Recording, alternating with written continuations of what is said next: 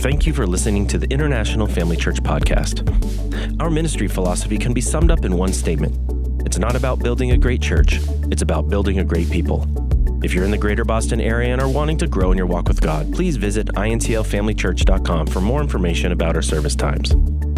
This year, during the World Series, Pastor Jonathan made a friendly wager with Pastor Matthew Barnett of the LA Dream Center that whoever's team won, the other person would have to preach at the winner's church wearing the other team's jersey. Since the Dodgers lost to the Red Sox, Pastor Matthew will be with us Sunday, December 2nd during our regular service times. Help us celebrate by wearing your favorite Red Sox gear. Also, we have a very special service coming up on Friday, December 7th at 7:30 p.m. with friend of IFC, Dr. Mary Frances Varallo. Dr. Varallo has traveled the world for over 30 years ministering with a strong prophetic gift. God has used her to move in the miraculous and minister a message of destiny. It will be well worth your time to come out on a Friday night and experience the ministry of Dr. Varallo. Parents will have full Kids World available for your kids.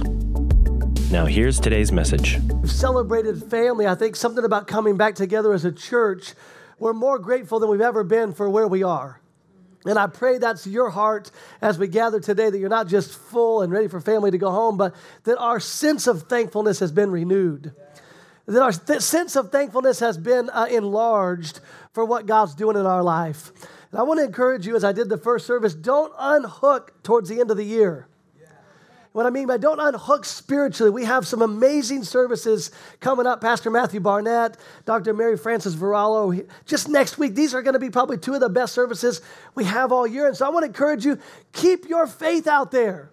Uh, we started this year strong with Pastor delivering a message about making room for miracles. And I want to encourage you, there's still room to be made for miracles in our lives. Amen. And so there's still time even this year. You say, Well, I was believing for it to happen this year. The year ain't over yet. Turn to your neighbor and say, It ain't over yet. This last, uh, this last year, our dream teams gather. I don't know if you're on a dream team or not, but you should be. Uh, it's the way to get connected here at our church. Uh, I love our dream teams uh, because we get to do life together in serving each other. And one of the cool things we do for our dream teams is we host uh, these dream team nights um, throughout the year. And Pastor Verna shared a couple of dynamic messages during these. One of them, she talked about living on t- tiptoe expectation. She talked about why it was important to come uh, to church and live our normal lives on tiptoe expectation that God's going to do something. And I want to challenge you don't let that word go by. And then just a few weeks ago, she shared another message with our dream teams in our last dream team night, I believe it was early October, and she said, um, she said it's important that we learn to live with uncommon faith. Now, for me and my wife, these messages have spoken to us all year long. Make room for miracles, tiptoe expectation, and then living this life with uncommon faith. I like this statement I heard years ago, and it is this common people do occasionally what uncommon people do daily. So, to live with uncommon faith, it means we're going to be more aggressive than the average person. We're going to be more tenacious with the blessings and the promises we find in God's Word. And that's what I want to talk to you about today. You ready? I want to welcome all of our IFC youth. I see a bunch of students in here. Thank you guys for coming today. We have worship with the family. If you see a student today, give them a high five. They'd probably be, rather be back there in their place, but we're glad you guys come to hang out with us. And welcome home all of our college students. Saw some familiar faces. Uh, we love you. We pray for you even when you're gone. I want to open with uh, one of my favorite stories today. And today you're going to get a bunch of my favorites.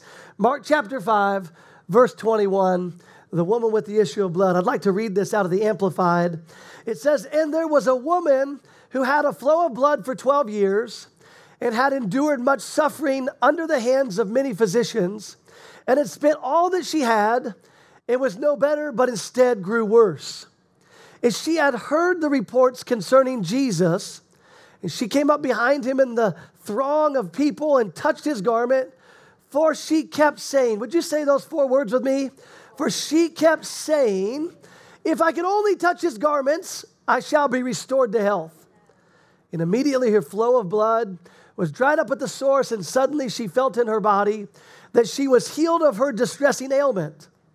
And Jesus, in this moment, recognizing in himself that the power or the anointing, one translation says it, which is the, the burden removing, yoke destroying power of God. That's what that word power means. That the power proceeding from him had gone forth. And he turned around immediately in the crowd and said, Who touched my clothes? The disciples kind of chuckled and said, Hey, you see this crowd pressing around you from all sides, and you ask, Who touched you? Still, he kept looking around to see who had done it. But the woman, knowing what she had done, though alarmed and frightened, she was trembling. She fell down before him. And she told him the whole truth. And he said to her, Daughter, I love this part, your faith, everybody say, Your faith. Your trust and confidence in me, which springs from your faith in God, that is what has restored you. That is what has restored you. Go into peace and be continually healed and free from your distressing bodily disease. Let me pray for you. Father, I thank you that your word is forever settled in heaven. It's, it's never changing. Lord, you said in Hebrews that Jesus is the same yesterday, today, and forever. And so today, Lord, we put a demand on the anointing for miracles to happen in this house, in our lives. Father, we contend for greatness in every area of our life. We refuse mediocrity. We refuse the average. We refuse the normal. Lord, today we, we clear out room for miracles. We're on tiptoes listen, expecting something great today. Father, we choose to be uncommon people. Father, I thank you that you give me boldness as you always do to, to preach and declare your word as you gave it to me in my study time. Let these scriptures and stories illuminate the hearts of the believer today. Let it encourage them, give them faith, give them boldness in their own relationship with you. In Jesus' name, amen. Do you believe that? What was it about this woman? What was it about her in this moment that caused her to get a miracle and nobody else? The truth is, is the Bible says she was catching Jesus as he was passing by. If you read the verses before, there was a, a guy named Jairus, and he came to Jesus and said, My daughter's sick. She's at the point of death. Would you come? And Jesus said, Let's go, man. Let's do this. I got this. I think that's how Jesus talks. He's always upbeat. He's always got energy. And when you come to him, it should energize you. And so they begin to walk towards Jairus' house, and it says there was a crowd thronging, pressing, pushing. One translation says they were so close, it was almost suffocating him. But yet, one woman out of the 1,000, 2,000, 5,000, maybe 10,000 people that were there, only one woman received a miracle that day. Why was that? What was special about her? What made her different than everybody else? Maybe I would suggest that it was her speech. This translation said that she kept on saying, If I could just get to Jesus, I shall be made whole. Maybe it was a coincidence that she just happened to be there. Jesus just happened to be there. I believe that it was something different, that it wasn't coincidence, but rather it was divine destiny. Well, how did that destiny get there? She pulled it in with her words and she walked out of her house and went and apprehended the anointing that she needed. She put a demand or a, a, a, an expectation on the presence of God that was there. So, what did she do that everybody else didn't do? I believe it was multiple things. It was her speech, it was her willingness to press through the crowd and go after something. But I really believe that it was she was fed up. You ever felt fed up? Any of you feel fed up today? You ever feel fed up like I'm so sick and tired of being sick and tired? Have you ever gotten fed up where you're fed up because there's never enough? Not enough bills, uh, not enough money to pay the bills? Not enough money to pay the mortgage payment, not enough money to put food on the table, not enough money to take your family on vacation. Have you ever got fed up? See, I believe this is where we have to find ourselves as believers in this day and age, whereas when we're fed up with living normal lives. Where we're fed up with just going about the humdrum of life, this rat race, this wheel, and we get tenacious about putting a demand on the anointing that belongs to us. Now, hear me say this. When I talk about putting a demand, it's not about bossing God around. It's about declaring what belongs to us through our relationship that was made happen through Jesus. So, when I say that today, when I say put a demand, I'm talking about access it, take it, it belongs to you. You know, as we study the Gospels, it's evident that there was tons of individuals. The book of Mark says there wasn't enough pages to write down all the miracles that happened in Jesus' time. But there were certain stories, and we're going to read some today, that talk about people receiving miracles, people receiving uh, their healing or their needs met because of one thing that separated them from everybody else. They knew how to access the power of God. I grew up in a Pentecostal home where we went to church and we took notes because we were taking notes because we were expecting God to speak to us. I see some of you taking notes today. I love note takers, but it tells, it tells me you came with a greater expectation than those that aren't taking notes.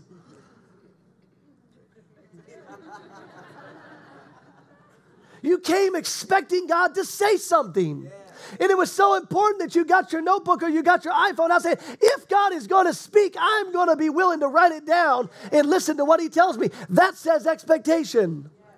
I love people that come to church early, that they actually come before the worship is over. You know why? Because that says something to me and it says something to the Holy Ghost. It says that I want to get something that I know I can only get if I'm in that type of service on time. You know, when you walk, I'm just going to preach to you for a moment. When you walk into church late, you're telling everybody else and the Holy Ghost, this ain't that important to me. Can I say that? because we do it all the time. I'm guilty of it at times. We just come like it's casual, not knowing that maybe today Jesus is in the house and we could be the one that gets the miracle. So, what will separate you in this end time season from you getting a miracle? It's a persistent, bulldog, tenacious, aggressive, on demand pressure that you're going to get what belongs to you. I love this because this is who we've been called to be. Let me tell you something. These aren't fictitious characters in a storytell book. These are real people with real issues. And the truth is, is these stories were written for you and for me to energize us to say, if he'll do it for her, he'll do it for me. And so today I pray that you leave pumped. I pray that you leave challenged, encouraged to go after what belongs to you. That you would put a demand on the power of God in your life. I have this thing at the house that's connected to our TV. It's called cable. You guys have cable? It's okay. You raise your. I'm not going to judge you. You have anybody have cable? All the teenagers like, we got cable at our house. You know one of the things I love about cable is on-demand TV. You know I love on demand? I don't have to mess with the nonsense. No commercials, no breaks. And guess what? If I want to watch 10 shows the one after another, I can do them because they're on demand. They're in a box and I have a controller that gives me access to watch every season of Survivor that's ever existed. I've seen them all, but I like watching the reruns. You know what? We have been given the same gift from Jesus Christ. The, the anointing, the power of God, the, the, the burden removing, yoke destroying power that causes miracles to happen, it's on demand in our life. Let me ask you a question. Are you still watching reruns of what God did yesterday? Or are you on demanding the presence to show up today? I'm gonna give you a few tools, okay? I'm gonna make it super practical today because I feel like this is where I live my life. I mentioned to you before, I'm from Alabama. I need it on a low scale here. And so I'm gonna give it to you just like I was given to it. Here's how you put a demand or, or access the power of God in your life. You ready? How many of you need a miracle? How many of you need like God to show up significantly, like soon? I'm going to give it to you right here. Number one, if you're going to put a demand on the power of God, you'll have to talk differently than everybody else.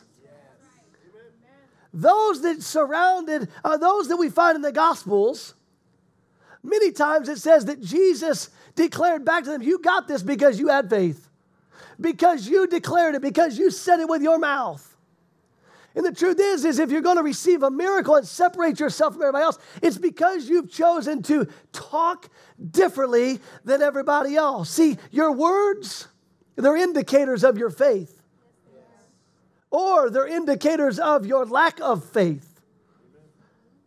Do you listen to what you say? Have you ever said something and it came out of your mouth? You're like, wait a second, why did I say that? That didn't have any faith a part of it. That was all fear based. The truth is, is the more that we get full of the Word of God, and then when it comes out, we recognize, oh man, that was faith coming out of me. Or wait a second, that doesn't sound like God. Let me ask you this. When you think about that miracle that you raised your hand that you said you need, how do you speak about it? What words do you use? When you talk about your marriage that needs help, or your kids that need help, or your finances, or your physical body that needs, what words do you use?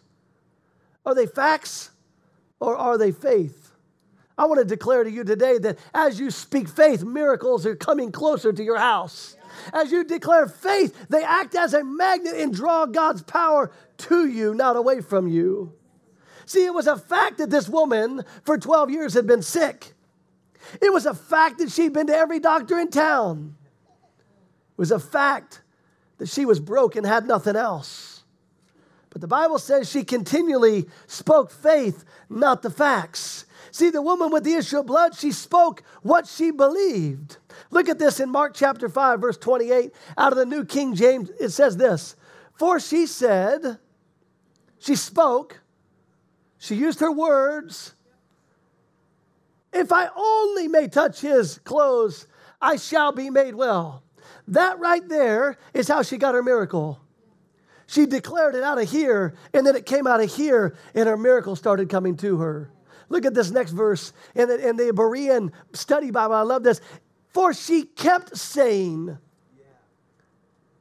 she kept saying, If I only could touch his clothes, I will be healed. She kept saying it over and over and over and over and over and over and over.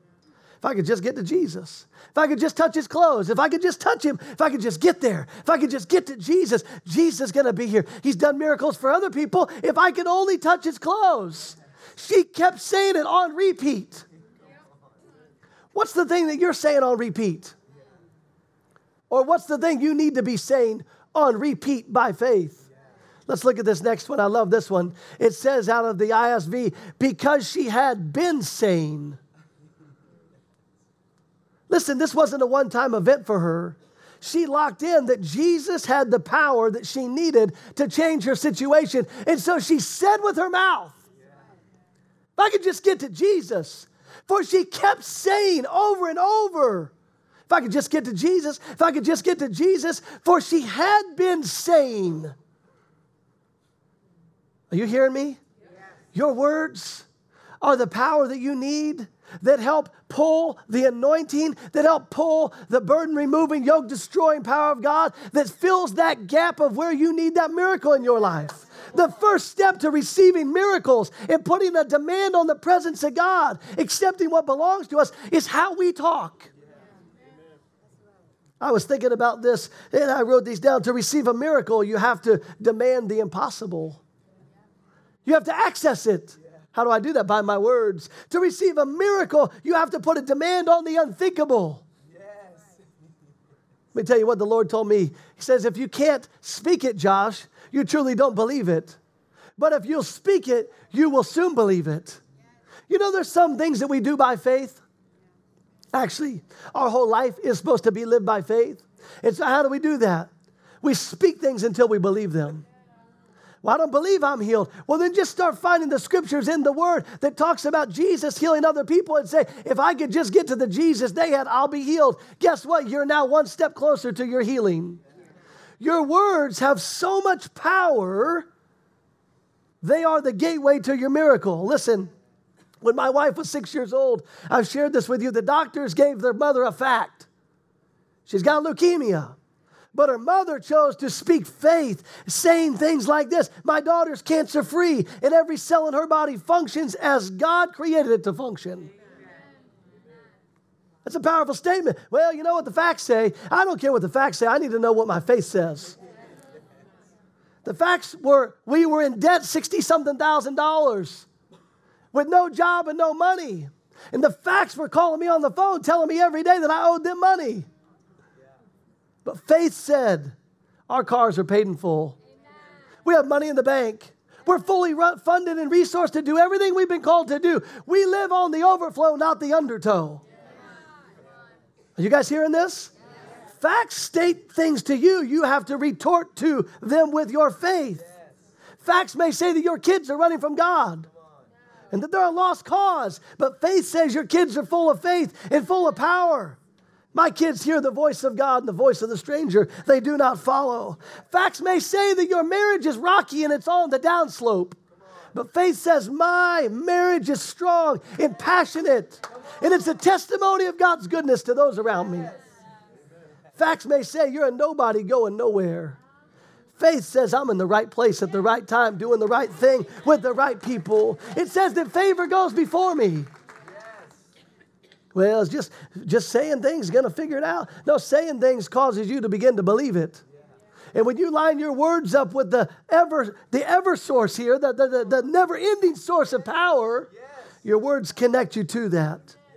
To put a demand on the power, you have to talk differently than you did before. The second thing you have to do is to receive your miracle or to put a demand on the anointing. You're going to have to have a do whatever it takes attitude. A do whatever it takes attitude. What does that mean? Whatever it takes. I don't understand that. I know, I'm just asking you, what, what would it take for you to be debt free? What would it take for you to have your marriage restored? What is it that God's asked you to do? Yes, remind, let me remind you this is a partnership. You do the possible, God does the impossible. I make a choice to do whatever it takes to make the possibilities seem available, and He turns the impossibilities around for me and around for you. So let me ask you, what lengths are you willing to go to get your miracle? What lengths would you be willing to go to obtain the promises of God that you found in the book? I like what Les Brown says. If you don't know Les Brown, you should go to YouTube. Les is an amazing motivational speaker. And he says this he says, You got to be hungry. I'll preach over here. He said, You got to be hungry. And I think that may be the problem with some of us is we're not hungry anymore. We go to church and it's just church. But there used to be a day when we got saved, we came in, we were hungry. Let me ask you, how hungry are you for the power of God? Because when you're hungry, you come early. You stay late. You take notes. You shout down the preacher. You raise your hands. You get on your knees. You press in when other people are pulling back because you need something that they may already have. This is something that's missing right now in our society is this hunger, this, this desire to go to another level. We've gotten complacent and we've gotten comfortable, and that's where the enemy wants to keep us. Just sick enough, just broke enough your marriage just scattered just enough. Your kids just distant enough. But that's not what God's word says. He says when we get in the word, what we find belongs to us. How hungry are you to get out of debt? How hungry are you to get your marriage straight? How hungry are you to get over the top in every area of your life? Whew, that's good preaching. Listen, don't be worried about what everybody else is doing. If you're hungry, come eat. Me and my wife were we, we left a church that we were on staff at, and we, we took a little bit of a break and just just wanted to get married and enjoy coming to church and not be pastors. Sometimes there's a lot of pressure when you show up, Pastor Josh, Pastor this, Pastor so and so. Like, dude, I'm just Josh today. I want to come and get fed. And I remember we just had the baby and we started going to this church and we sat in the back because that's where they put all the babies, you know. In case they cry, they want to be able to escort you out. And then we sat in the back with the stroller, and it, it was bad. I didn't like it. Because you know what? During worship, I'm used to sitting right down here on the front row where there wasn't anybody between me and the worship team, it was just me and them and Jesus. And now I'm sitting in the back and I'm watching all the ushers get up and walk around the whole service. I'm like, what are they doing? How many times can you change the heat and air conditioning? I just I was distracted. And then, you know, people would get up and go to the bathroom, and you'd lean over your wife, and I'd lean over her, like, didn't that dude just get up a few minutes ago and go to the bathroom? And then the person in front of you, they're making kind of racket. They're clicking their pen, they're tapping their toe, the kid's playing on his cell phone. It's just distracting. And we both look at each other like, this stinks. This ain't how we want to come to church. And so we made the decision. I said, I'm never sitting in the back again. We're going to sit right down front again. So I came down, we sat in the front row because I was hungry. I was hungry for God to speak to me. I didn't want to sit anywhere else, but right here where Nick's sitting. And the ushers came and said, You can't sit there, that's for the staff. And I said, Well, where can I sit? And They said, You can sit right here on the second row. For three years, we sat in those seats right where you sit every single Sunday. I was as close as I could get. I grew up Pentecostal. I told you my grandmother used to say, We sit down front under the spout where the glory comes out. You know, there's a lot of truth to that. There's a lot of truth to that. When you get hungry, you'll come early and you'll find the seat that puts you closest to the anointing. You'll raise your hands and worship and maybe get out of your seat and get on your knees because you need something that you ain't never had before. Let me ask you this how hungry are you for this miracle? This woman was desperate. She pressed through the crowd. She wasn't even supposed to be outside, but she was hungry for a change. She was so hungry, she risked her own life. There's another story in Luke chapter 5, in verse 17. It says, One day Jesus was teaching, and the Pharisees and teachers of the law, they were sitting there. Think about that. How many people just come and sit to church? Oh, I'm just sitting here. God want to do something, He'll do it. He's just sitting there. Everybody say, sitting there. Don't just come to church and sit here. For they had come from every village of Galilee and from Judea and Jerusalem. Listen to this. And the power of the Lord was with Jesus. What are they doing? Sitting there. The power of oh, this is so good. The power of the Lord was with Jesus to heal the sick, and they just sit there. But here comes some men carrying a paraplegic on a mat and tried to take him into the house because they were hungry, hungry for a miracle. Lay him before Jesus. And when they couldn't find a way to do this because of the crowd, they got even hungrier. And they went up on the roof and they lowered him down after tearing the tiles. They lowered him down on his mat through the tiles in the middle of the service in front of those that were just sitting there. Listen, faith has action to it. You can say it all day long, but it's until you get up and you do something with that hunger. That's where the anointing gets transferred. That's where the power gets transferred. These men went over and above what everybody else is doing. Jesus was there to heal people, and people are just sitting there. And all of a sudden, here comes these tiles. And this man comes down. I think that Jesus was energized. Because why? Because he put a demand on the anointing. Yes. He was willing to do something that everybody else wasn't doing. He was hungry for a touch from Jesus. I think about the lengths that me and my wife have gone at different seasons in our life where we got sick and tired of being sick and tired. I've shared this story many times about us getting out of debt and God supernaturally erasing our debt and, and, and, and financially setting us up and, and in our house. Just, just crazy miracles.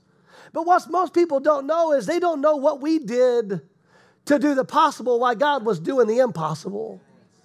You know, we got married. My wife had no debt and I had a lot of debt. And she said, We're going to have no debt together. And I said, well, I got lots of debt. She said, we're going to get on this. And so we, we enrolled in a class called Financial Peace University. At our church, we host that class here, by the way. And we, we decided we're going to go get some help because we're willing to do whatever it takes to get out of debt. And I couldn't get out of debt on my own, so we're going to go get some help. And so that Tuesday night, we were driving to church, and some friends of ours, they called and said, hey, we're, we're coming over. We're bringing food. So I said, well, don't come to our house. We're going to church for Financial Peace University. What's that? I said, it's a class. It helps you get out of debt, helps you budget and schedule your stuff, blah, blah, blah, blah. And they said, well, that sounds like a waste of time. You don't need that class. Let's go eat pizza. Listen, I, I, didn't want to eat pizza. I wanted to get out of debt. In the next week, they would call and say, hey, you guys want to hang out on Tuesday? I said, listen, we got this class. This class? How many times are you going to go to this class? I said, well, it's 12 weeks long, three months. You're going to go every week for three months. I mean, can't you just read the book at home? I said, We're hungry to get out of debt. We're willing to do whatever it takes. Those same people were in debt. I was willing to do whatever it took for us to get out of debt. The truth is, is we began to budget weekly. I hate budgeting. Who likes budgeting? Nobody likes budgeting because it tells you this amount of money is all you got left but we budgeted against what I wanted to do. I was willing to do something different because I'd never lived off a budget. If there was money in the bank, we had money to spend. But in this season, I was tired of being in debt. We got up every day during that season for three straight years and declared God's word over our financial situation. I printed my credit report and I had it in a, in a, in a, in a folder with sticky notes. And I called every one of those creditors and asked them to forgive my debt. And most of them laughed at us. And I began to declare God's word over those situations. I repented and I got in agreement with my wife, and we put scriptures all over the house and we quoted scriptures, believed God, and we spoke over that. Paced the floors morning, noon, and night. This time I wasn't working a full time job, so I didn't have anything else to do but speak the word over the debt. Find the scriptures. I was hungry to get out of debt. And then I would take any and every job that came along. I said I'd take any and every job that came along.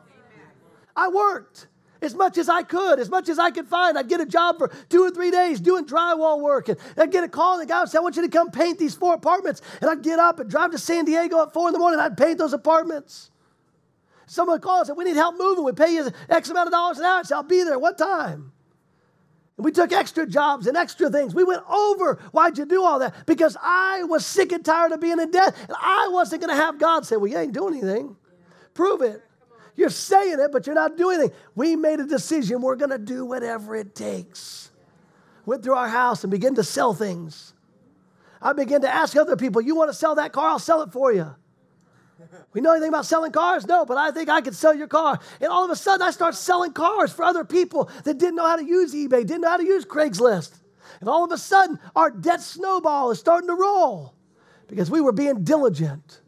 Then we got a hold of this, this story of Kenneth Copeland saying when he, when he was in debt, he didn't have anything to give. And he prayed, Lord, you said you'd give seed to the sower. I want to be a sower, but I ain't got no seed. The Lord said, You got buttons on your shirt, don't you? He said he looked down and he took that button and he popped it off. He said, I don't need that one. That one will be fine. I can wear this shirt, tuck it in. And he put that button in the envelope and so did his seed. That sounds crazy. It is crazy. But when you're desperate, you'll take desperate measures. He said that he went to a church and they gave him the, the, little, the little bulletin with a pencil in it. It was a gift to him. He's like, they gave us a bulletin and a pencil. And during the offering, they'd say, you got to make your tithes and offerings. I didn't have anything. And the Lord said, You got a pencil you didn't have 10 minutes ago. And he'd take that pencil and he'd put it in the envelope. And he would sow it as seed. Me and my wife got a hold of that concept. We started sowing everything we could find giving things away, sowing at every cost. Every time the plate came by, we began to sow, saying, Lord, you are our provider. This is better used as seed than it is as savings. You know, I pray that, that we come into this realization again of seed time and harvest. As a church, listen to me, because seed time and harvest, it's never going to change. As long as you sow, it's coming back. I'll say it over here. Every time you sow, guess what? It's a principle of the Word of God. You sow it and it comes back to you. I'm looking forward to the days when our accounting department comes into our executive leadership team and says, Look at all these buttons in the offering. Look at all these pencils that came in. And it won't be a laughable moment, it'll be an exciting moment because it says somebody got hungry enough to put a seed in the offering. Somebody was hungry enough to stretch their faith to do whatever it takes.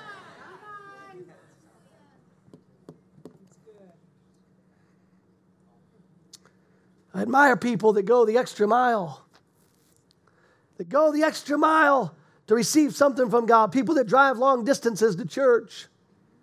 We have people that drive two hours to come here. Why? Because they're hungry. Because they're hungry. We have people that commit to, to dream teams to work once a month, all three services for a full weekend from 7 a.m. to 2:30 p.m. Why is that? Because they're hungry because they're desperate for change, they're desperate for a miracle, and that's the way they're making room for their miracle. Let me ask you, how hungry are you? To what are you willing, links are you willing to go to to receive what God has for you? Here's what you're going to have to do is put aside what everybody else is doing and get a new trajectory for your life. This woman wasn't concerned about anybody but herself. Sometimes it's okay to be selfish. I'm giving you permission to be selfish today.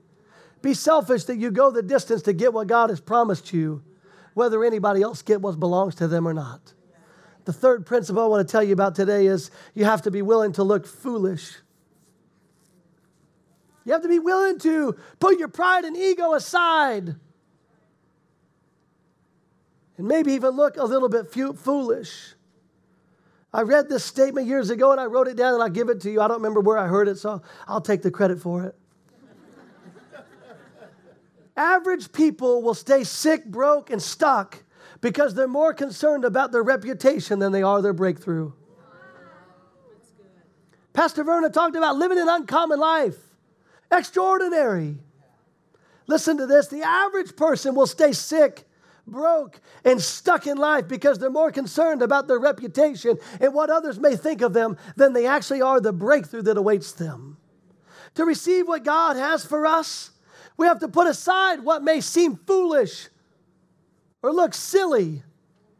John chapter 2 is a perfect story of Jesus, his disciples, and his mom going to a wedding, and she recognizes that the anointing is there. It's on Jesus to, to perform the first miracle. She goes to him and says, Hey, they're about out of wine. And he says, What's that got to do with me? She goes to the disciples and said, He ain't paying attention, but you should. And whatever he tells you to do, you need to do it. Moments later, he says, Get the ritual water pots, get those clay pots that they use to wash their hands and their feet, and go fill those things up with water, and then take them and serve them to the, to the king of the wedding, to the head of the wedding. Today, that would be the equivalent of me and you saying, Hey, hey, Jesse, let's go get those five gallon buckets, those Home Depot buckets in the shop, and let's fill those up. Amen. That's faith.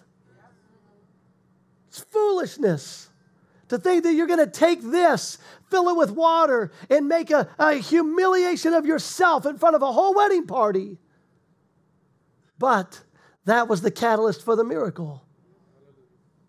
Sometimes God takes the foolish things to confound the wise. Isn't that what the word says? It takes someone saying, I really don't care what others think about me. I'm just going to do what he tells me to do. Let me ask you, what's he told you to do that goes against the grain of what everybody else is telling you to do? What is it that he spoke to you in your quiet time and your prayer time? That you know you need to do, but you're afraid to do it because of what somebody else, even in your own family, may think. Most people, the average people, will stay sick, broken, stuck because they're more concerned about their reputation than they are their breakthrough story of Naaman in 2 Kings chapter 5 is a man whose skin is falling off. He has what they call leprosy, and this disease, your body parts begin to deteriorate and literally fall off. And he hears about this prophet in another land, and he goes and tells the king of who he's serving, Can I go? There's this prophet, I probably could get healed. And he says, Yeah, go, I'll give you a letter. And he loads up all this money. The Bible says he loads up gold and silver and then all these fancy clothes to give as a gift to the prophet so he could receive something. And he gets there, and the prophet said, All you got to do is just go dunk in the Jordan seven times.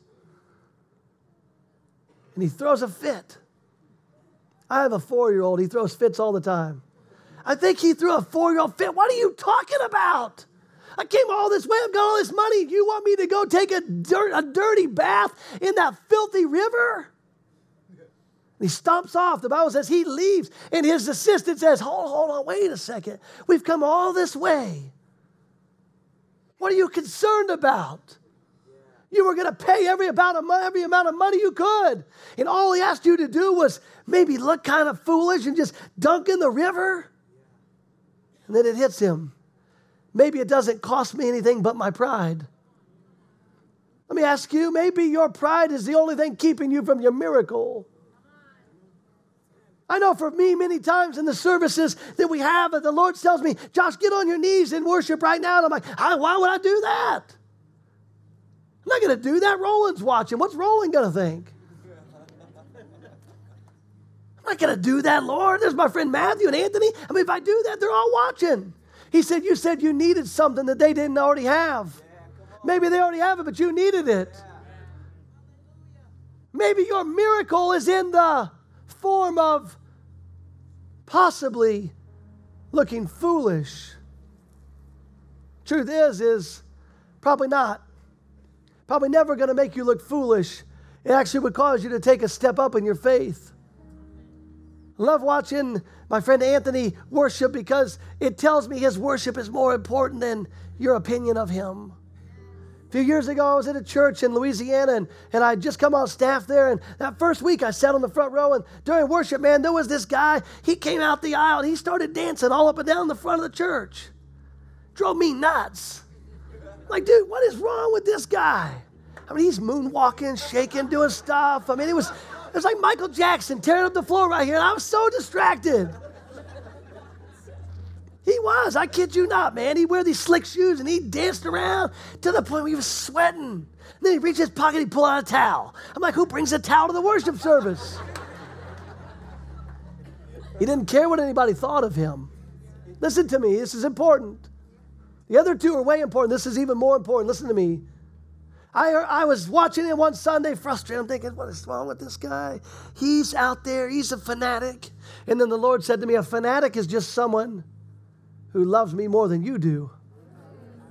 A fanatic is just someone who's more into it than you are because maybe they have a need that you don't have because they're hungrier than you are and they don't care what anybody thinks. And I remember a few weeks into this, this guy dancing around and just bugging the fire out of me. And I couldn't worship. And the pastor called him up on stage one time during worship. Come up here, Richie, and tell him your story.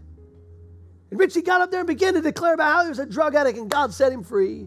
And he said, ever since then, he said, I, I got nothing else to do but dance because I'm free.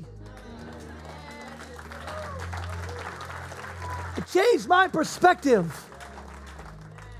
Let me ask you, because we talk about this a lot in our circles of would you, if you if you knew you were free, would you dance? If you knew you'd be free, would you sow that seed? I mean, if you knew you were free, would you, would you get down front and, and pull on the anointing? Would you pull on the pastor? Because I think sometimes we say, if it would happen, yes, I would do that. And it's that actual act before the miracle comes that draws the miracle to you. Some of you waiting to dance till you feel better. You should start dancing now. Some of you wait to sow until you can afford it. You better sow now because you can never afford it.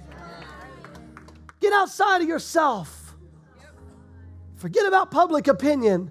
Press through the crowd, rip the roof off the place. Dance it up on Sundays if that's what you need to do to get what you need. It's time that we as a church cheer those on that are going the extra distance.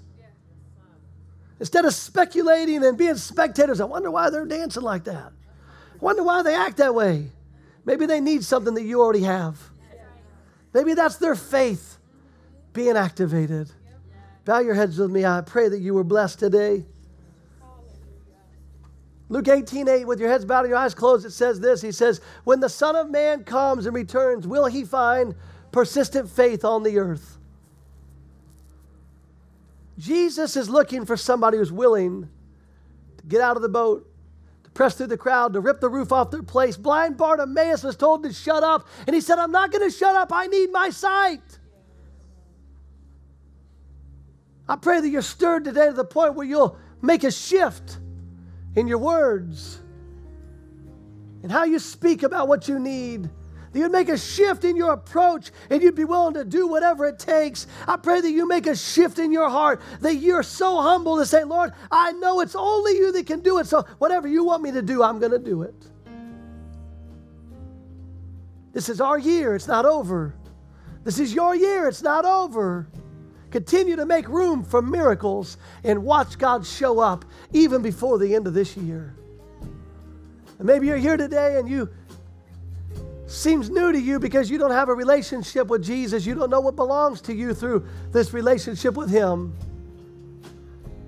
Greatest miracle of all is not getting out of debt, it's not getting healed, it's not getting your marriage restored. The greatest miracle of all is knowing that you have eternal life and knowing that you have all these blessings available to you through a relationship with Jesus Christ.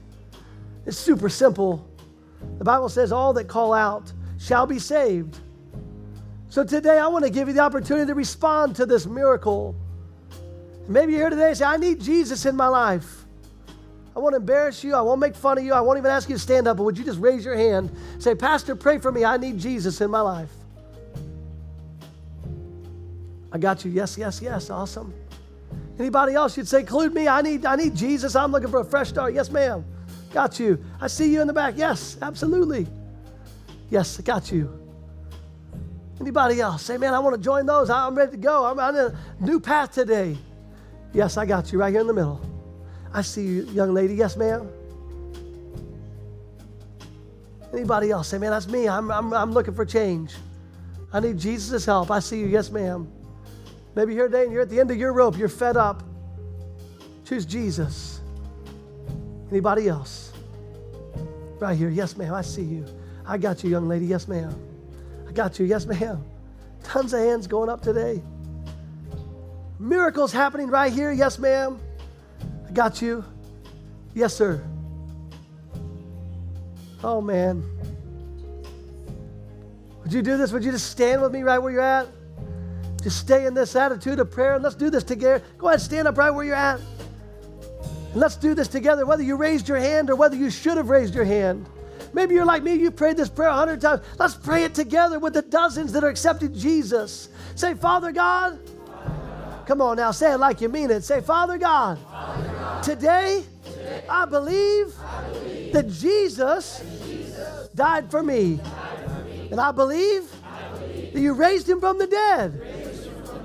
So I could be back in relationship with you. My Father, My Father. Today, I choose you. I choose your plans. I choose your blessings. I choose you. In Jesus' name, amen. God bless you. Thank you guys so much. Thank you, Pastor. Thanks for listening. To stay connected, check out intlfamilychurch.com or follow us on Instagram. Our mission at International Family Church is to help you know God for yourself, to find freedom in your life, to discover your God given purpose, and help you make a difference in the lives of those around you. One of the easiest ways you can help us do that is simply by sharing this podcast and connecting with us online. You can do so by subscribing, leaving a review on iTunes, and sharing it with your friends on Facebook. Thanks again for listening.